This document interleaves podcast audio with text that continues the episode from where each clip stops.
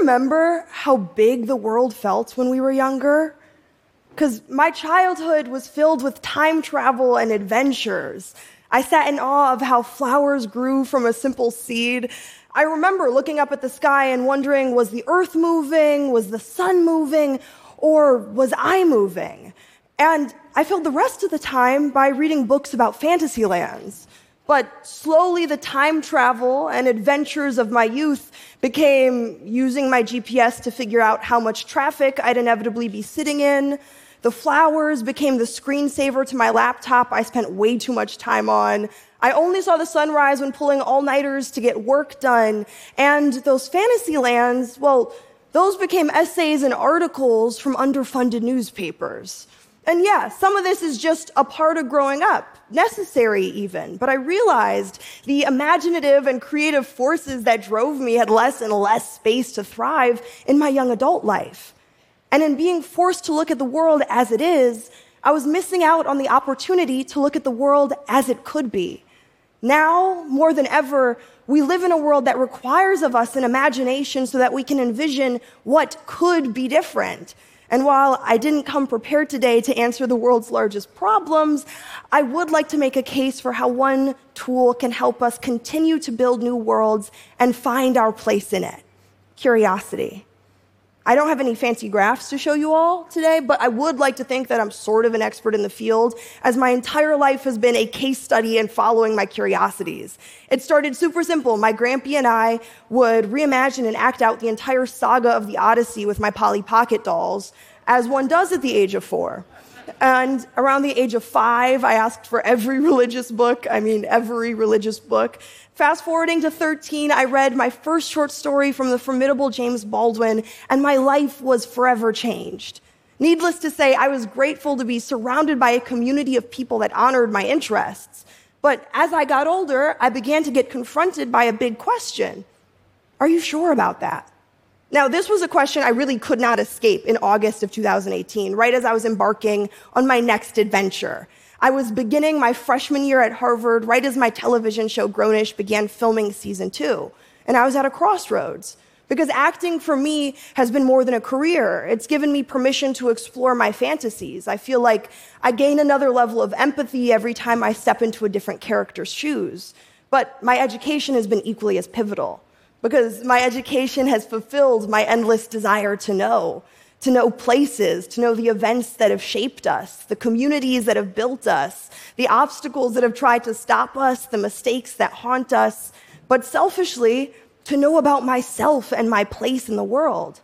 So my two lifelong passions were colliding, and I was being told by academic advisors and entertainment folk alike, although no one on my team, that there was no symbiotic relationship between the two worlds.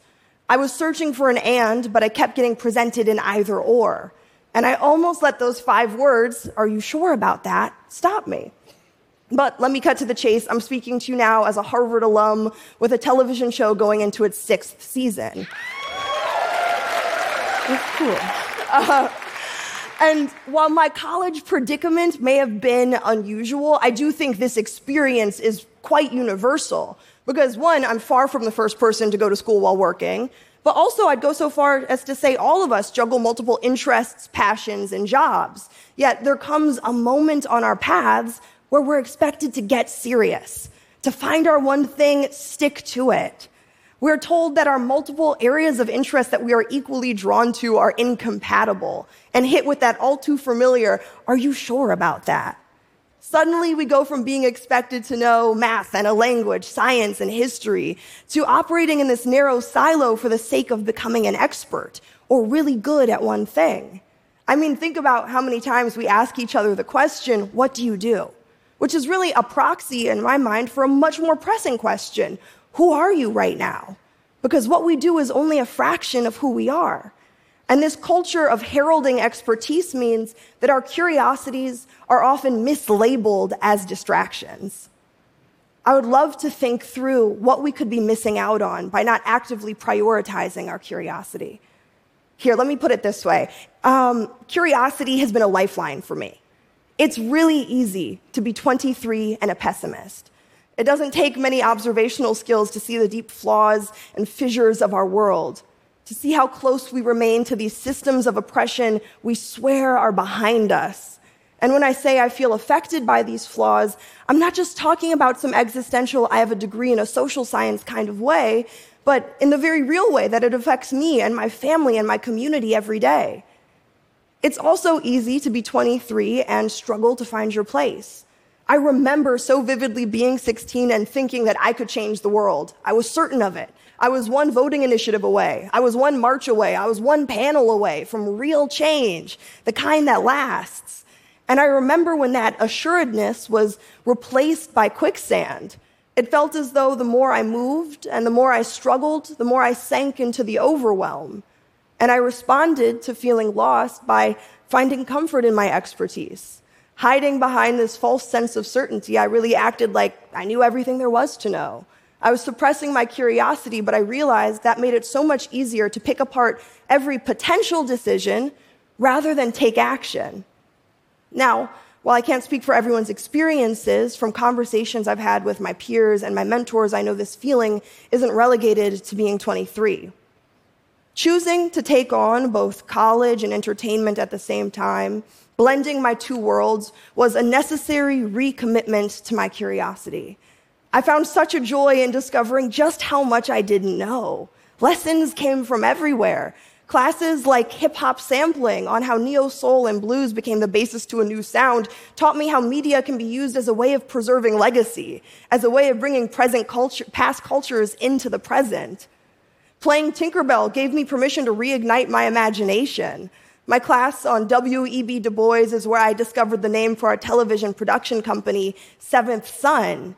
And building a television set in writer's room gave me the ability to practice equitable hiring within an archaic system in real time.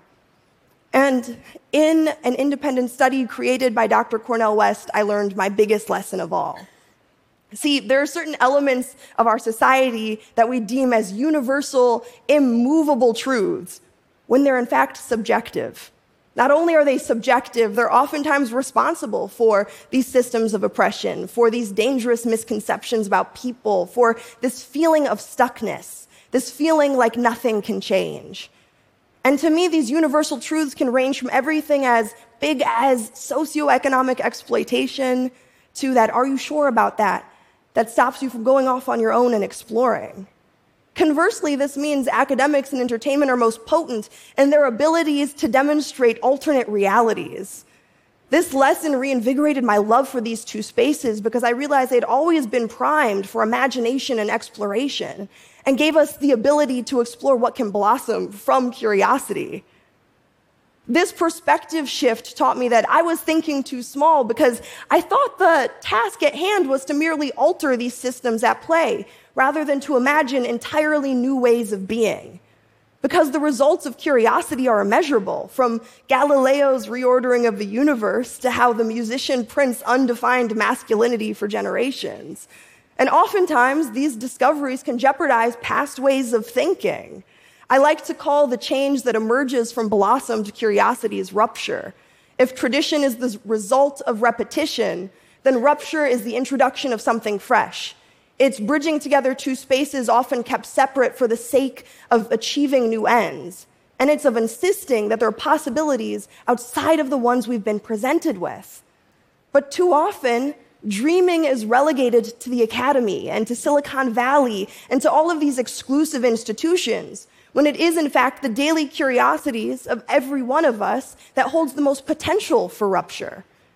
Now, if you aren't convinced just yet that you are a universe shifting change maker, then it is my duty as a history nerd to remind you that most of these leaders of these social change movements that we credit with giving us the world that we live in today, change was not their day job.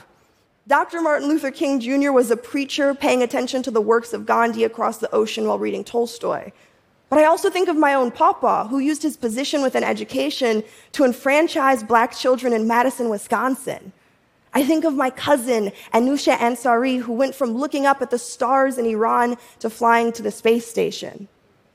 I think about the protesters in Iran, led by women and children putting their lives on the line because they're curious about what a society looks like that values women, life, and freedom. Now, if it isn't clear, do you know what the byproduct of curiosity is?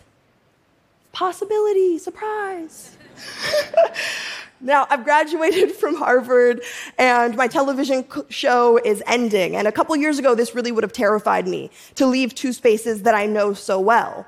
But because I've built a life centered on honoring my interests, everything from the Glockenspiel to Octavia Butler, I walk excitedly towards what's next because I know somewhere between the two lies my next adventure. Chasing curiosity means that my purpose is constantly unfolding in front of me. All I have to do is pay attention. And similarly, each and every one of us have a special set of interests that are totally unique to us, like a thumbprint. So please join me in recommitting to curiosity because honoring your so called distractions is an act of creating.